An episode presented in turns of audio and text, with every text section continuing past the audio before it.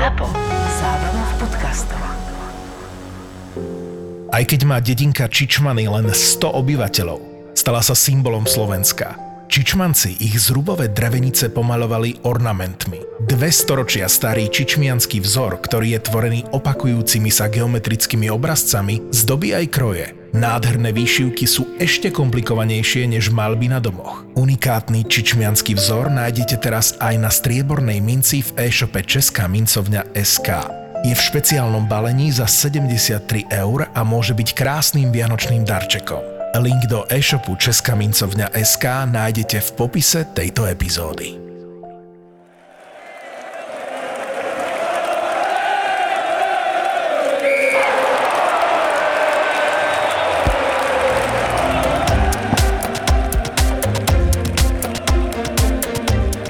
Juraj, hovorí sa teraz vo veľkom o futbale celosvetovom. Mňa by celkom zaujímalo, tak tá trofej, ktorú vyhrá najbližší majster sveta, je to stále tá istá trofej, aká bola aj pri zrodení majstrovstiev sveta? Nie, je to nová trofej, ale tá stará trofej má podľa mňa celkom zaujímavý príbeh, lebo vznikla v roku 1930 a bola to taká soška bohyne Nike, gréckej bohyne víťazstva a bola teda z rídzeho zlata a bolo také pravidlo, že každý ten tým, ktorý ju vyhrá, tak si ju môže nechať na 4 roky, respektíve teda dovtedy, pokým to nevyhrá niekto ďalší. Prvý problém nastal za druhej svetovej vojny, keď e, v roku 1938 e, vyhralo majstrov sveta vo futbale Taliansko. V roku 1943 bolo obsadené Taliansko nacistami, tak e, samozrejme vojaci túto cenu trofej hľadali, ale vtedajší vlastne nejaký sekretár futbalového zväzu ukryl túto zlatú Nike do krabice od topánok a nacisti prehľadali celý byt tohto sekretára, ale teda do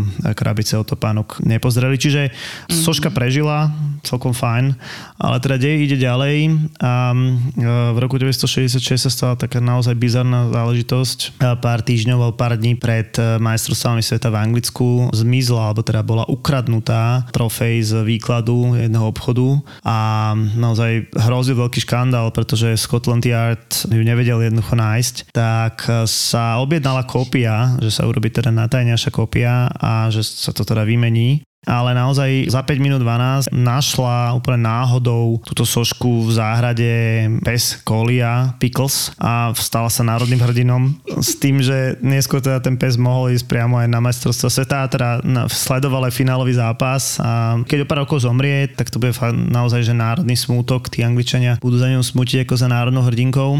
A v roku 1970, potom ako Brazílčania tretíkrát e, vlastne vyhrajú majstrovstvo sveta, tak sa rozhodne, že tá zlatá Nike im prípadne natrvalo. Ale teda ten originál sa dodnes nezachoval, pretože v roku 1983 ju v Brazílii ukradnú nejakí zlodeji, ktorí si proste všimli, že je slabo zabezpečená, no a rozstavili ju. Takže na scénu opäť prišla tá kópia, ktorú neskôr teda FIFA ako futbalová asociácia kúpila, takže máme tu britskú kópiu, jediný nejaký exemplár. No ak si doteraz ešte nepochopili, o čom sa dneska budeme rozprávať, uh, tak bude to práve o futbale, ale nie len o futbale, to aby zase sme neodplašili polovicu z vás. Bude to najmä o histórii tohto športu a najmä o tom, ako často ovplyvňoval rôzne politické dianie alebo vôbec dianie vo svete, ako životy jednotlivých hráčov formovali možno aj celé národy, čiže bude to taký zaujímavý prierez, dajme tomu, že 19. 20. storočím a 21. storočím. Tak uh, zo začiatku by som Juraj chcela počuť vlastne, kde futbal vznikol, lebo mám nejakú predstavu, že to teda Angličania, aj bez psa Pickles, niekde vymysleli, ale nie je to úplne pravda. No nie, aj je to pravda, pretože samotný futbal, ten názov je teda anglický, ale niečo podobné ako hra futbal sa objavovala už v staroveku, napríklad v druhom storočí v Číne hráli čínsky vojaci hru podobnú futbalu s tým, že teda namiesto lopty mali hlavu porazeného vojaka, teda nejakého nepriateľského vojaka, čo teda muselo byť oh. dosť bolestivé teda pre samotných tých... Pre toho vojaka? Samotných futbalistov, akože futbalistov. Nie nejaká podobná hra, ale teraz tento, tentokrát už ako s reálnou loptou e, sa vyskytovala aj v antickom Ríme, ale hra, ktorá existuje dodnes a veľmi sa podobá na futbal e, je Calcio. To je vlastne florenská, alebo by som povedal možno toskánska hra, lebo nehrá sa len vo Florencii a to je kombinácia rugby, zápasenia, pouličnej bitky, futbalu a proste niečo podobného. To boli naozaj, že haldy, desiatky ľudí, ktorí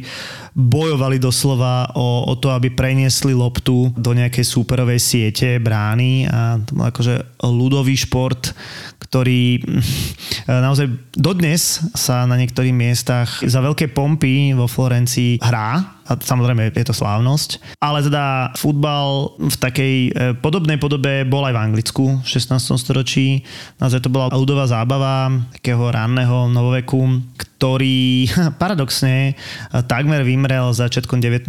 storočia s priemyselnou revolúciou, kedy tie anglické mesta sa začínajú meniť, menia sa ulice, prichádzajú továrne a ľudia ako keby nemajú na to ani čas, ani priestor a trošku sa to vytráca a tú štafetu preberajú súkromné anglické školy, ktoré to majú ako svoj predmet, že potrebujeme mať nejaký šport, kde sa tá lopta kope, hádže, nosí a podobne. Čiže túto v tomto bode môžeme povedať, že niekde na začiatku to bolo rugby, lobené americký futbal, robené futbal to znamená, že aby ste to vedeli predstaviť posluchači, posluchačky, čiže žiadne pravidlá neexistovali, ani že počet hráčov, proste freestyle. Presne tak. Na tých stredných školách eh, sa vlastne na každej sa rázila trošku inakšia cesta a postupne sa vyprofilujú také dve cesty. Jedna, že sa teda do lopty bude len eh, kopať a nosenie rukou bude zakázané a druhá viac menej, že sa bude môcť lopta aj kopať, aj nosiť rukou. Hej, eh, v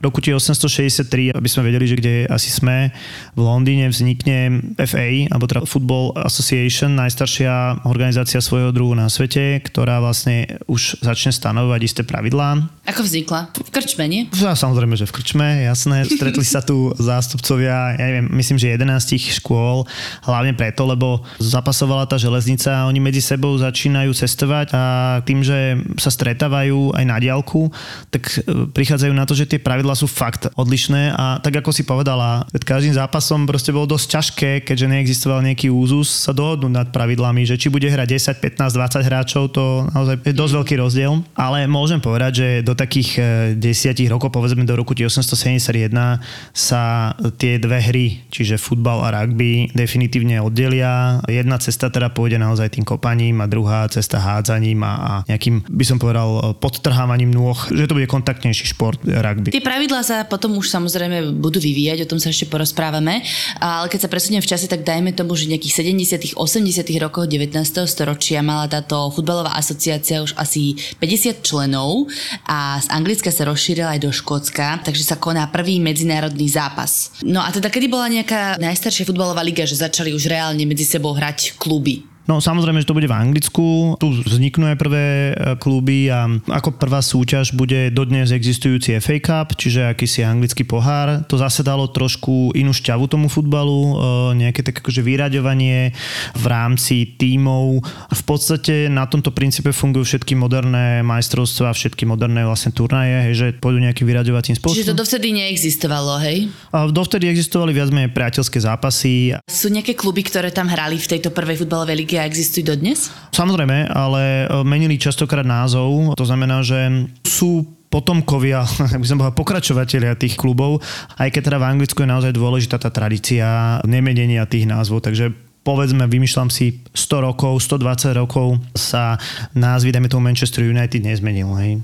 Jasné. Paradoxne sa zmenila farba. Postupne sa samozrejme futbal šíri aj do ostatných krajín, ano. teda jednak do britských kolónií, ale potom sa šíri aj do Európy, do Holandska, do Dánska a tak ďalej. Dostávame sa do Uhorska a to je začiatok 20. storočia, teda aj u nás vznikla asociácia prvá, tak ktoré boli také, že prvé týmy v Uhorsku? Najstarší tým na Slovensku a v rámci Uhorska bol v Prešove, vznikol v Prešove a vznikol v roku 1898. Zakrátko na to vznikol tým v Bratislavskej Petržálke, takže to je taký druhý a tretí, dodnes v podstate existujúci je Dunajsko-Strecký klub, ten vznikol až 904. Sú to všetko maďarské týmy, nehlásili sa k tomu slovenskému, taký skutočný slovenský tým vznikol až v roku 1919. Celkom prirodzene po vzniku Československej republiky a je to vlastne dnešný Slovan. Podcast Tak bolo. Tak tak vám exkluzívne prináša Česká mincovňa. Česká mincovňa. Investujte rozumne a štýlovo. Investičné mince slovenského orla a českého leva nájdete iba v e-shope Českej mincovne. Česká mincovňa SK. V roku 1904 vznikla FIFA, ale to len tak na okraj som chcela spomenúť a teda presúvala by som sa do toho, kedy z nejakej lokálnej ligy sa zrazu stali naozaj, že medzinárodné majstrovstvá. A teraz lokálna liga, nechcela som to nejako dehonestovať, ale presúvame sa na taký ten širší rámec, aj do celého sveta. V roku 1930 sa teda konali prvé majstrovstva sveta v Uruguaji, čo ma naozaj veľmi prekvapilo, že prečo práve tam? No, má to hneď niekoľko dôvodov a zároveň je to dôkaz toho, toho, že futbal v roku 1930, a ja si dovolím tvrdiť ešte 15 rokov predtým, napriek tomu, že bola prvá svetová vojna, bol už svetovou hrou. Dôvod, prečo práve tam, už vtedy naozaj rozhodovala futbalová diplomacia. To, čo je dnes možno mnohokrát e, nejak tak e, kritizované, že sa tak handluje o to, že kde sa to bude e, odohrávať, tak tam naozaj ten Uruguay dokázal ovplyvniť viaceré krajiny na to, aby presvedčil nejaký ten zväz, že to bude v Uruguayi. Plus teda Uruguay uh, mal uh, storočnicu od prijatia ústavy, čiže storočnicu od nezávislosti, takže aj pri tejto príležitosti to bolo a naozaj boli to pomerne majstrovstvá celkom bizarné, pretože viaceré európske týmy odmietli cestovať do Uruguayu, bola to naozaj 6 týždňová cesta. Nelietalo sa vtedy ešte súkromnými lietadlami. Ešte súkromné lietadla. Tri roky predtým preletel Charles Lindbergh Atlantik a to naozaj tú najkračšiu trasu, takže preletieť z Európy do Južnej Ameriky, tak to teda možno na vzducholodi. Na vzducholodi, áno, no. Hej. Čiže e, cesta loďou trvala nejakých 6 týždňov odhadom, a tak nie každému sa to oplatilo. Je tam taký veľmi zaujímavý príbeh napríklad rumunského týmu, ktorý cestoval tých 6 týždňov, odohral jeden zápas a vtedy sa vypadlo rovno po prvej prehre a aj sa otočili a išli naspäť. Áno, áno. A tak ten rumunský král, on tam naozaj urobil veľa preto, aby presvedčil aj iných, iné národy. Napríklad nepresvedčil Talianov, ktorí to akože odmietli. A potom, keď sa budú konať e, majstrovstvá sveta v roku 1934 v Taliansku, Taliansku, tak Uruguay zase nepríde do Talianska, pretože Taliani neprišli do Uruguayu, takže už aj v tom čase sa diali hm. také rôzne náprieky, ale tie majstrovstvá v roku 1934, tak to sú vlastne prvé majstrovstvá, ktoré boli vážne ovplyvnené politikou. Hovorí sa teda, že boli zmanipulované a tu sa dostávame k tomu, ako futbal naozaj hýbe spoločnosťou a politikou. Budeme mať viacero takýchto zastavok naprieč 20. storočím, kedy rozputal vojny a tak ďalej. A, tak Prečo práve v Taliansku sa hovorí o tom, že to nebolo úplne košer? Už od toho pôvodného úmyslu konať tie majstrovstvá sveta v Taliansku už tu boli vlastne pochybnosti, pretože museli naozaj vtedajší talianský diktátor fašisticky urobil všetko preto, aby sa tie majstrovstvá sveta v Taliansku konali. A on si uvedomoval, že to je veľká propagácia talianského fašizmu a samozrejme bolo dôležité, aby Taliani vyhrali, takže robilo sa všetko preto, vrátane vyhrážok samotným hráčom, vyhrážok smrťou, myslím tým, samotným talianským mm. hráčom, je samozrejme dodnes nedokázateľné, aj keď pamätníci tvrdia, že to tak proste bolo, že došlo k uplácaniu rozhodcov, či už teda v semifinále alebo vo finále s Československom. A čo bolo ďalší taký akože sprievodný jav, tak všetky, a to teda aj nie len uh, tie nejaké nemecký nacistický tým alebo talianský fašistický tým, ale všetky týmy pozdravovali fašistickým pozdravom pred zápasom. Čiže museli na začiatku hajlovať. Áno.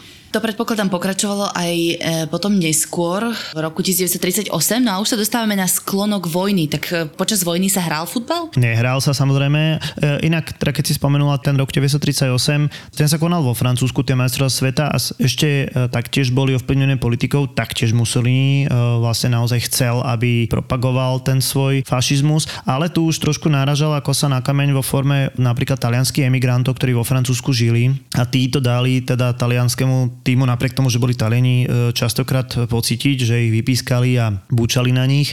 A Taliani pred zápasom e, častokrát teda hajlovali alebo používali tzv. rímsky pozdrav. Okrem finále. Uh, uvedomili si, že vlastne vo finále by ich naozaj vyše 30 tisíc ľudí vypískalo, takže tam paradoxne ten talianský fašistický pozdrav nepoužili a vyhrali. Teda počas vojny sa samozrejme nehralo, napriek tomu, že majstrovstvá sa mali konať v Nemecku. A čo je ale zaujímavé, čo si mi hovoril, tak napríklad v takom Londýne, ako keby povolovali ľuďom hrať futbal na uliciach, keď sa tam bombardovalo napríklad, lebo chceli udržať takú morálku medzi tými ľuďmi, alebo snažili sa ako keby napriek tomu, že je vojna, stále dokážeme žiť normálne. No, to nie len na uliciach, je to proste dôležitý fenomén, ktorý tú spoločnosť udržoval akom takom normálnom stave. No a samozrejme z futbalových hráčov sa pre mnohých ľudí stávali hviezdy a to je už príbeh, eh, hoci z inej časti sveta, ako z Anglicka. Presúvame sa teraz do Brazílie a povieme si viacej o fenomenálnom hráčovi Pelem.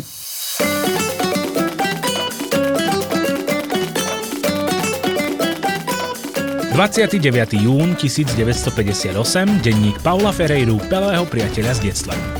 Edson Arantes de Nascimento, už aj poď sem.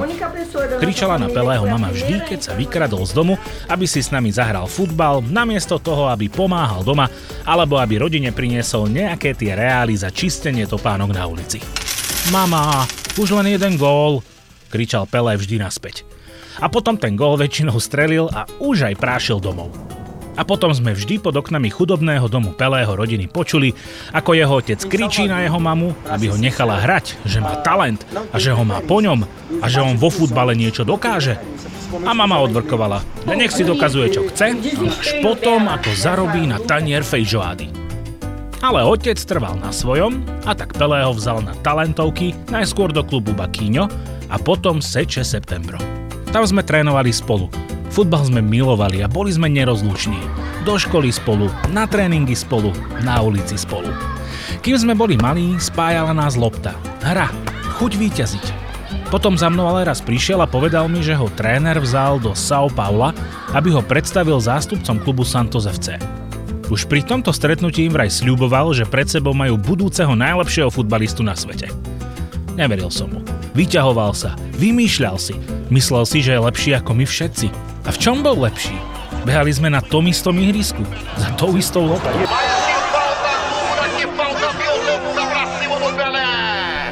Naše cesty sa rozdelili. Ja som začal makať, Pelé stále hral. Jeho rodina sa neskôr odsťahovala a my sme úplne stratili kontakt. Dozvedel som sa to až od chalanov z ulice. Pelé sa dostal do reprezentácie a poletí s celým brazilským tímom do Švédska na majstrovstva sveta.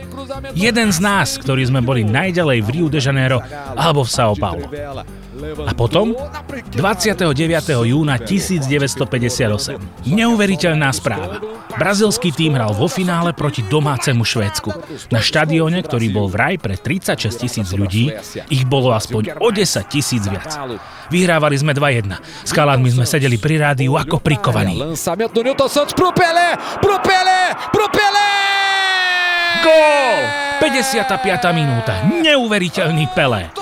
Stále len 17-ročný mladík si najskôr Bengta Gustavsona takmer na mieste prehodil odvážnym oblúčikom a následne zavesil k ľavej žrdi. Pelé zvyšuje na 3-1. Už tedy sme z novín vedeli, že v tréningovom kempe stáli pred bránami zástupy mladých švédskych dievčat a prosili ho o autogram. Každý reportér s ním chcel urobiť rozhovor, ale tento zápas bol vrcholom. Tesne pred jeho koncom skorovalo 5. 5-2. Sme majstri sveta. Sme majstri sveta. Tribúny explodovali. Pelého náš tým zdvihol na ramená a švédsky kráľ bol taký ohromený, že zišiel z tribúny, aby mu osobne potriasol rukou. A ja som plakal.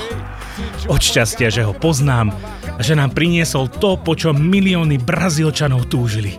Sme majstri sveta. Vďaka Edson Arantes de Nascimento. Vďaka Pelé. Ostávame v Južnej Amerike a to konkrétne v Čile v roku 1962 a tam sme sa opäť dostali ako Československo do finále. A to bolo také veľmi výnimočné, neviem teda, či to naozaj Čechoslováci prežívali veľmi vtedy. Počúvali rádio, tak samozrejme pre nás to bolo výnimočné. A boli tam pritom aj Slováci samozrejme, najmä Populhár, to bola naozaj obrovská legenda slovenského a československého futbalu Bohužiaľ teda prehrali proti vynikajúcej Brazílii. Brazília v tom čase teda mala už to najhoršie za sebou. Naozaj na domácom šampionáte v 50. utrpela jeden z najšokujúcejších prehier. Prehrala s Uruguayom, ale za tých 10 rokov naozaj prekonala obrovský náraz. A mali toho Pelého ešte. No, už Pele sa objavil, samozrejme, no a v roku 1962 sa po dvoch zápasoch zranil, takže treba povedať, že Pele bol dôležitý hráč, ale teda nevyhrali to len vďaka nemu. Čile zaujímavosť je, že to bola naozaj krajina, ktorá bola pred majstrovstvami veľmi zaostala a bolo treba vystavať všetko na novo a viacerí Európania sem prichádzali veľmi skepticky, čo vytvorilo viaceré nacionálne vášne, keď si prečítali Čílania viaceré články o tom, ako ich krajina je zaostala, tak na tie týmy, napríklad na Francúzov, na Talianov potom pískali, takže tak. Uh-huh. No. A to sa tak podľa mňa o futbale robí bežne, nie?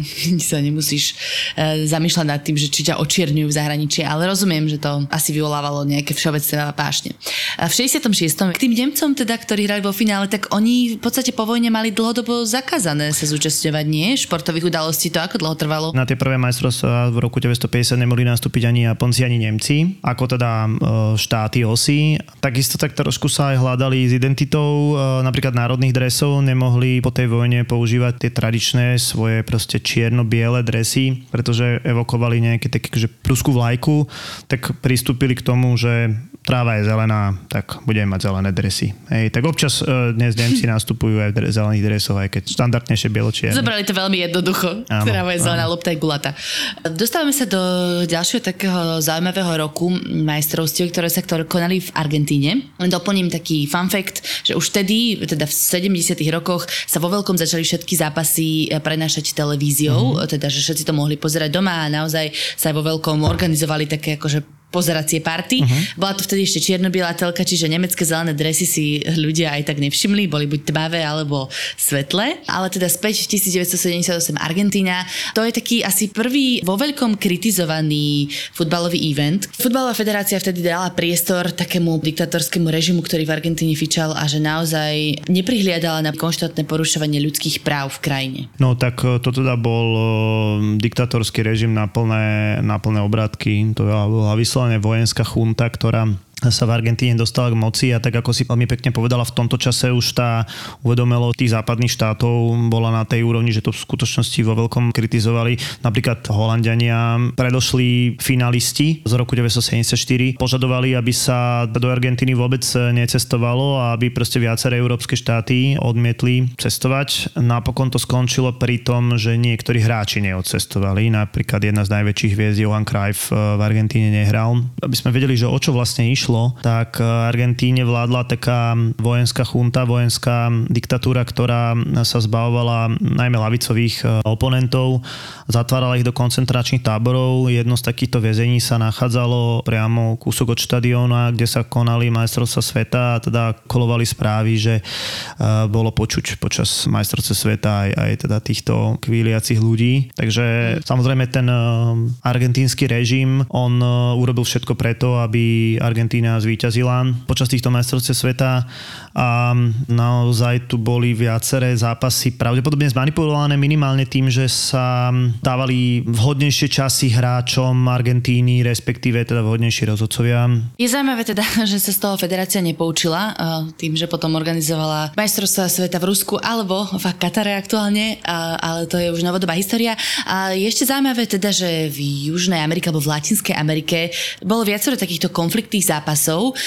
Spomenul si mi, že v nejakých 60 rokoch ešte tam vypukla tzv. futbalová vojna, kedy kvôli zápasu naozaj si jednotlivé krajiny, ja neviem, vyhlásili vojnu oficiálnu? Áno, ide o rok 1969 a o kvalifikáciu na majstrovstvá sveta v Mexiku v roku 1970, kedy vlastne dva štáty, Honduras a Salvador, v rámci futbalových zápasov dojde vlastne k akému si slovnému nápadaniu v rámci fanúšikov a teda veľmi vyostrovaniu, eskalovaniu toho stavu A problém bol v tom, že v Hondurase žilo pomerne dosť veľa Salvadorčanov a vlastne na margo tohto zápasu, na týchto obidvoch zápasov došlo k akému si násiliu na tej menšine, na čo teda vypukla vojna. Sice trvala len 5 dní, ale dostala názov futbalová vojna, ale treba povedať, že to nie je jediný krát, kedy futbal nejakým spôsobom zasahoval, alebo vo, zasahoval do vojny, alebo vojna zasahovala do futbalu.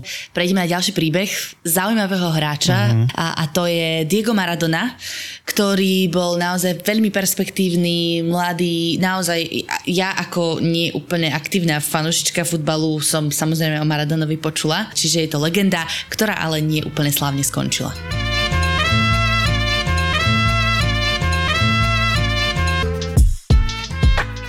14. august 1986, denník Pedra Kokomaného, futbalového fanúšika z Mexika. Bol to zápas, aký sa ešte neodohral a určite už neodohrá. A ja som bol pritom. Božský Diego Maradona vypalil rybník Angličanom a potom so svojím argentínskym orchestrom, ktorý hrá na trávniku dokonalé symfónie aj všetkým ostatným. Samozrejme, že by som bol radšej, keby sa zlatej trofé zmocnili naši, ale ak to už nemá byť Mexiko, nech to aspoň americký tým. Aztecký štádion praskal vo švíkoch. Najskôr sme sa dozvedeli, že na zápase bolo 114 tisíc divákov. Celých 50 minút nepadol gól. Atmosféra bola napätá. Angličanom sa najprv dalo držať Maradonu ďaleko od lopty. On sa však predsa zmocnil, prešmičkoval pomedzi hráčov a prihral Steveovi Hodgesovi. Hodges sa snažil kopnúť vysoko, aby brankár anglická loptu nemal šancu chytiť avšak uzemčitý a dravý Maradona nenechal nič na náhodu. Pred britskou bránkou vyskočil, aby hlavičkou poistil Hodgesovo úsilie narazil na Shiltona, ktorý vyskočil tiež. Argentínčan napriek tomu, že bol nižší, vyskočil vyššie a zrazu BUM! Bola to hlava, bola to ruka, zaval aj tuniský rozhodca a šiel sa poradiť s kolegom, tuším z Bulharska. A potom bolo rozhodnuté. Gol uznal. 4 minúty na to strelil Maradona ďalší gol. Prenádherný. Ani jeden neskorší zasah Angličanov ich už nemohol zastaviť. Argentína vyhrala nielen strhujúce štvrťfinále proti Angličanom, ale nakoniec aj celé majstrovstvá sveta. O niekoľko dní neskôr som sa vrátil zo stavby domov. Ako vždy som sa zastal v obchode za Josem, aby sme u neho v obchode prebrali najnovšie klebety zo štvrte a aby som si kúpil večeru. Ešte som ani nebol na Avenida Juárez, keď som si v kaviarni oproti všimol, že pod pergolou sedí chlapík. Na prvý pohľad to nebol Mexičan. Odkiaľ ja len toho chlapa poznám? Kráčal som ďalej. Veď to je ten bulharský rozhodca, ten, ktorý tomu Tunisanovi odkýval ten Maradonov čudný gól. Inak keď sa Maradonu po zápase novinári pýtali, či to teda bola ruka alebo hlavička, že nech prizná farbu, povedal, že loptu trafil trochu hlavou a trochu božou rukou. A odtedy tomu nikto nepovedal inak ako božia ruka. Keď som si uvedomil, kto sedí v kaverni v našej štvrti, nenápadne som prešiel cez cestu a osadil som sa k vedľajšiemu stolíku. Objednal som si pivo, vybral cigarety a noviny, ale nečítal som som. Pozorne som napínal uši. Rozhodca hovoril prekvapivo dobrou španielčinou. Najskôr sa s tým priateľom bavil iba tak o živote, ale zakrátko všetko prebrali a nastalo ticho. Objednali si ďalšie pivo, zrazu sa chlapík Bulharovi naklonil a hovorí Bogdan, ako to bolo s tým Maradonom? Čakal by som, že sa bude vykrúcať alebo že znervoznie, ale vôbec. Rozhorčil sa a hovorí, podľa mňa to bola ruka, ale čo som mal robiť? Veď ten Tunisan hovorí iba po francúzsky. Nemal som sa s ním ako dohovoriť. Ovládam španielčinu a nemčinu, ale on nie. A hoci sa so mnou prišiel akože poradiť, vyzeral, že už vlastne rozhodnutý a vlastne ten gol uznal skôr, ako som musel čokoľvek vysvetliť. Kým rozhodca pokračoval, prísadol si k ním nejaký ďalší známy a pred ním to už očividne rozoberať nechceli, lebo sa začali baviť o cestovaní a babách. Dopil som pivo, zaplatil som a šiel som domov. Trochu mi z toho bolo smutno, že by bol Maradona naozaj taký had a takto podľa všetkých oklamal? Možno áno. Keď už si načal tie 90. roky, tak prejdime tam. Je, dostávame sa do roku 1994, kedy uh-huh. futbal, dá sa povedať, že možno, že získal takú celosvetovú popularitu. Uh-huh. Majstrovstvá sa vtedy konali v Spojených štátoch a, a asi aj to prispelo naozaj tomu, že tam prišli veľkí partneri, Coca-Cola uh-huh. začala sponzorovať futbalové majstrovstvá, samozrejme o televíznych prenosoch už ani nehovorím. A Amerika, ktorá možno dovtedy až tak nebola populárna futbalom, alebo teda má svoj vlastný vlastný americký futbal, tak začala to vo veľkom asi propagovať a pritiahla k tomu, že... Milióny ľudí. V Amerike vznikol fenomén futbalové mamy, ktoré sú proste z tej vyššej strednej a vyššej vrstvy. Práve vďaka týmto majstrovstvám sveta v roku 94 naozaj pred nimi bol futbal nie na druhom, treťom, ale možno na piatom mieste reálne a samozrejme boli tu pokusy o vytvorenie nejakej také akože silnej lígy a dokonca aj Pele hral v Amerike v 70 rokoch, ale naozaj 94. rok to bude obrovský komerčný úspech. Amerika už ten futbal nepustí, alebo futbal už Ameriku, myslím tým Spojené štáty americké nepustia a stane sa to proste športom eh, tej strednej triedy, pretože je nenásilný, nepotrebujete byť na to silný eh, ako v americkom futbale, hej, proste tie typické americké športy sú pre všetkých Američanov. Ten európsky futbal je proste, potrebuješ tam byť nejaký trošku atletickejší, to presne pre tú vyššiu strednú vrstvu a proste ukazuje, že takto k zdravému štýlu to je také zaujímavé, že hovoríš pre vyššiu strednú vrstvu, keď si zober, ja som to tak vždy e, mala za to, že futbal hrajú proste decka kdekoľvek na svete, na ulici, uh, bose s barziakou loptou, hej, všetky africké krajiny, čo má absolútne ďaleko od akékoľvek strednej vrstvy. Presne, ako hovorí, že v Amerike je to presný opak. Mnoho je napríklad Ghana, štáty africké, si predstavovali spojenie celé Afriky na futbale, pretože futbal naozaj hral každý, hej. Ešte vrátim e, k tomu 94. tak e, celkom zaujímavé spojenie, možno aj s predošlou témou ohľadom Južnej Ameriky, tak vraj tuto do týchto majstrovství sveta zasahoval aj sám Pablo Escobar. To je teda kolumbijský narkobaron. No, o, tak neviem, či to bol priamo on, ale teda zabili jedného kolumbijského futbalistu potom, ako si dal um, vlastne vlastný gól. To mi privádza teda k takej téme, s ktorou možno ja občas mám futbal spojený a, a to sú nejakí hooligans a, a to sú nejaké organizované skupiny fanušikov, ktoré naozaj, že veľmi brutálne povzbudzujú, tak to sa kedy nejako zrodilo? Povzbudzovanie ako také je staré ako úctvo gladiátory, kalčo, eh, futbal ako taký mal vždycky veľa fanúšikov a reálne hooligans, alebo teda futbaloví chuligáni, ten pojem sa objavuje niekedy v 60 koncom 60 začiatkom 70 rokov, samozrejme v Anglicku, aj keď teda ten fenomén nie je len spojený s Anglickom a samozrejme v tých e, nižších sociálnych vrstvách e, súvisí to aj s e, rasizmom. Naozaj na tých anglických predmestiach, tých robotníckých štvrtiach sa práve tí futbaloví chuligáni častokrát vymedzovali voči tým pristahovalcom. To je akože nejaká premenná, ktorá ich spájala, že pozeráme futbal a zároveň nemáme radi pristahovalcov? Um, vieš čo, je to spojené, akože samozrejme, že nie je to pravidlo a my dnes v podstate ani nevieme úplne povedať, že čo bol ten bod, kedy môžeme hovoriť o chuligánoch a kedy môžeme hovoriť o nejakej proste bitke, kde si niekto dá popapuli.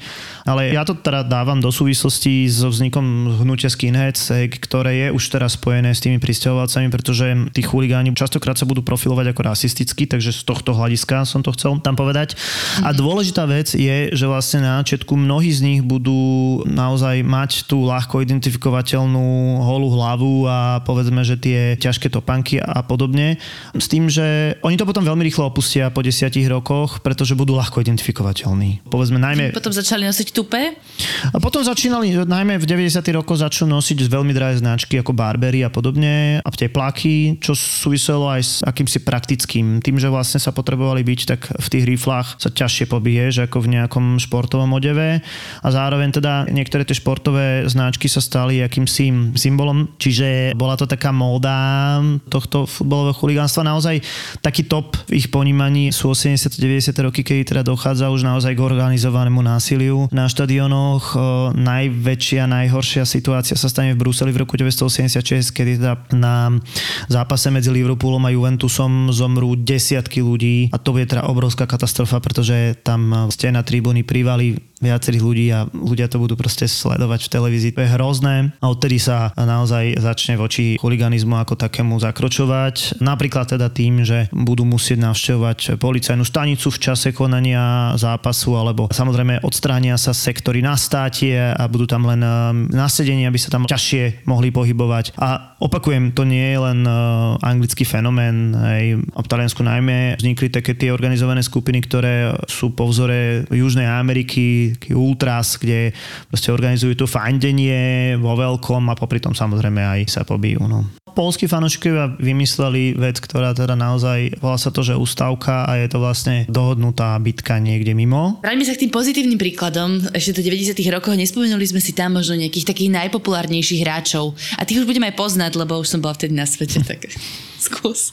No tak najpopulárnejší hráči, to sa veľmi ťažko povie, no ale samozrejme sú to super hviezdy. V 90. rokoch naozaj ten futbal už je mega biznis hej, a my, je my nás chceme spomenúť e, Zinedina Zidana, ktorý teda v 90. rokoch len začal hrávať a vrchol kariéry dosiahne naozaj v tom prvom 10 ročí milénia, ale teda tí hráči ako ja neviem Romario alebo David Beckham. David Beckham, samozrejme Bože. David Beckham, na to by som zabudol, že toto je teda naozaj obrovská superstar. To preto, že si nepočula Spice Girls, tak preto. Uh, dobre, ale teda naozaj to, toto sú obrovské megahviezdy, ktoré priťahujú mm, reklamu a, a stávajú sa teda tvárami reklamných kampaní, takže to všetko s tým súvisia, akým obrovským fenoménom sa ten futbal stal. to win again, to never stop finding. 10. júl 2006, denník Chabi Ben Said z mestečka Agemun. Pozeráme sa na záznam jedného zlého dňa v práci jedného muža. Stane sa to, i keď je smutné, že to je deň, keď z tej práce odchádza po tom, čo v nej strávil toľko času a venoval jej toľko energie.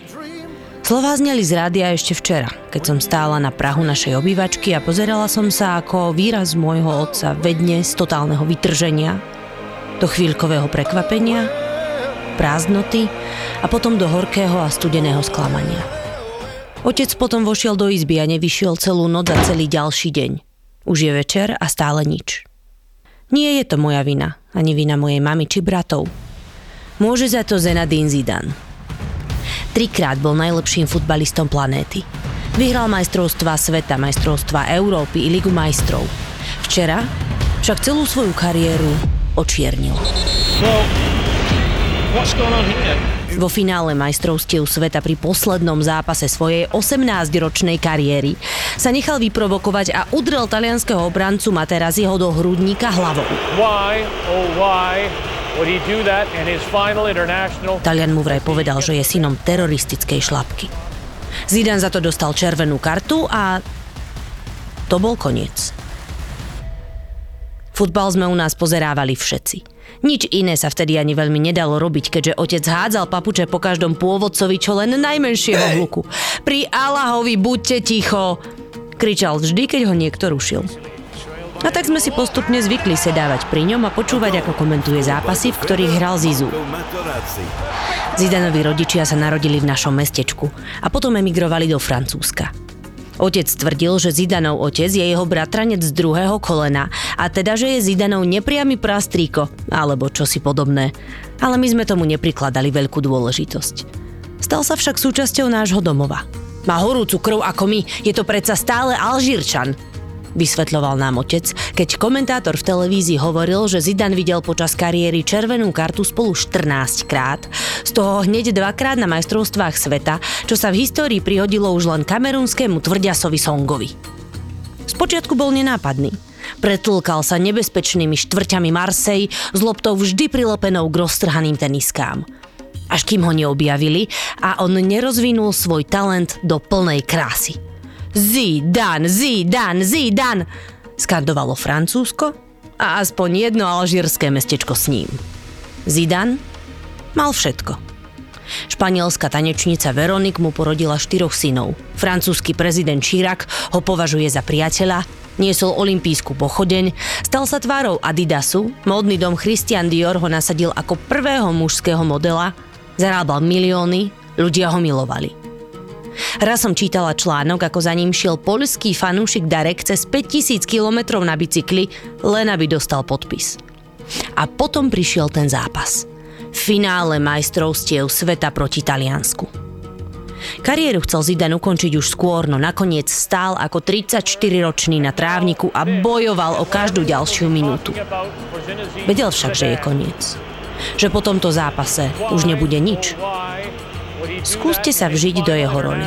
V finále majstrovstiev sveta. Šialený tlak a do toho hnusná provokácia. Nevydržal. Strhla som sa, keď otec vyšiel z izby a sadol si za kuchynský stôl, kde som si písala denník a kde na ňo čakala večera.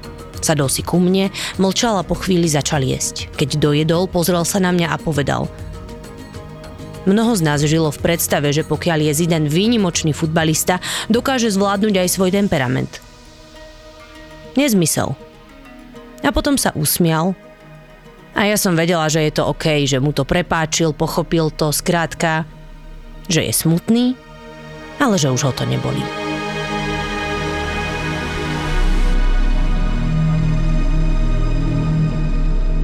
Ešte som sa ti nespýtala na to, že vlastne Slovensko v ére svojej samostatnosti, či sa dostalo na majstrovstvá sveta niekedy. No a, Už viem, že hej, ale kedy. ale to si už žila, takže to už musíš ty povedať všetko. Zostavy, No, veď zostavy áno. strelcov a tak ďalej, to už akože sa my dvaja ani baviť nemusíme. Vieš, ja poznám Mareka Hamšika a Škrtela. Dobre.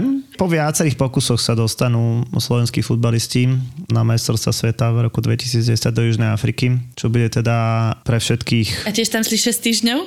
E, nie našťastie, ale teda prišli podľa mňa riadne ohúčaní vúzelami. To si myslím, že je vec, ktorá e, viacerým ľuďom napadne pri súvislosti s týmito majstrovstvami. Toto účinkovanie e, Slováko to bol obrovský úspech. Naozaj po 20 rokoch, 17 rokoch existencie Slovenska naozaj v viacerých pokusoch sa Slováci dostali.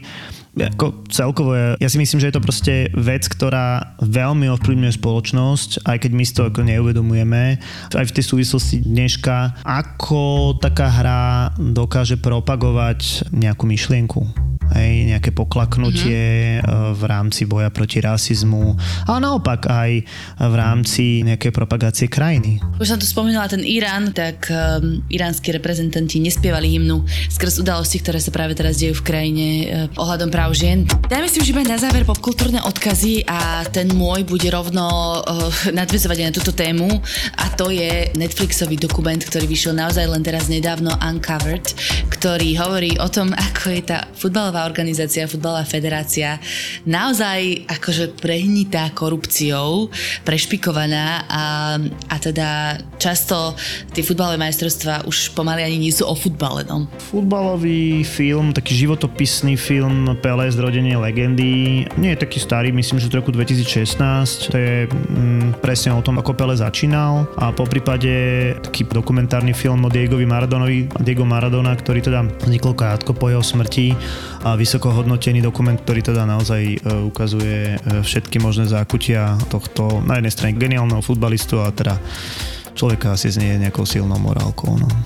A také moje posledné odporúčanie je možno z trošku iného súdka, takého ľudskoprávneho, lebo teda, ako sme si už spomenuli, naozaj sa hovorí v, v súvislosti s súčasnými majstrovstvami aj o tom, koľko ľudí zahynulo napríklad pri výstavbe štadionov práve v Katare. A existuje taký Instagramový účet, ktorý sa volá Cards of Qatar, ktorý ako keby ponúka futbalové kartičky, ako keď sme boli deti a vymieniali sme si ich, akorát na tých kartičkách nie sú teda futbalisti, ale sú to práve tí ľudia, ktorí zahynuli a ich príbehy skrz ich rodiny.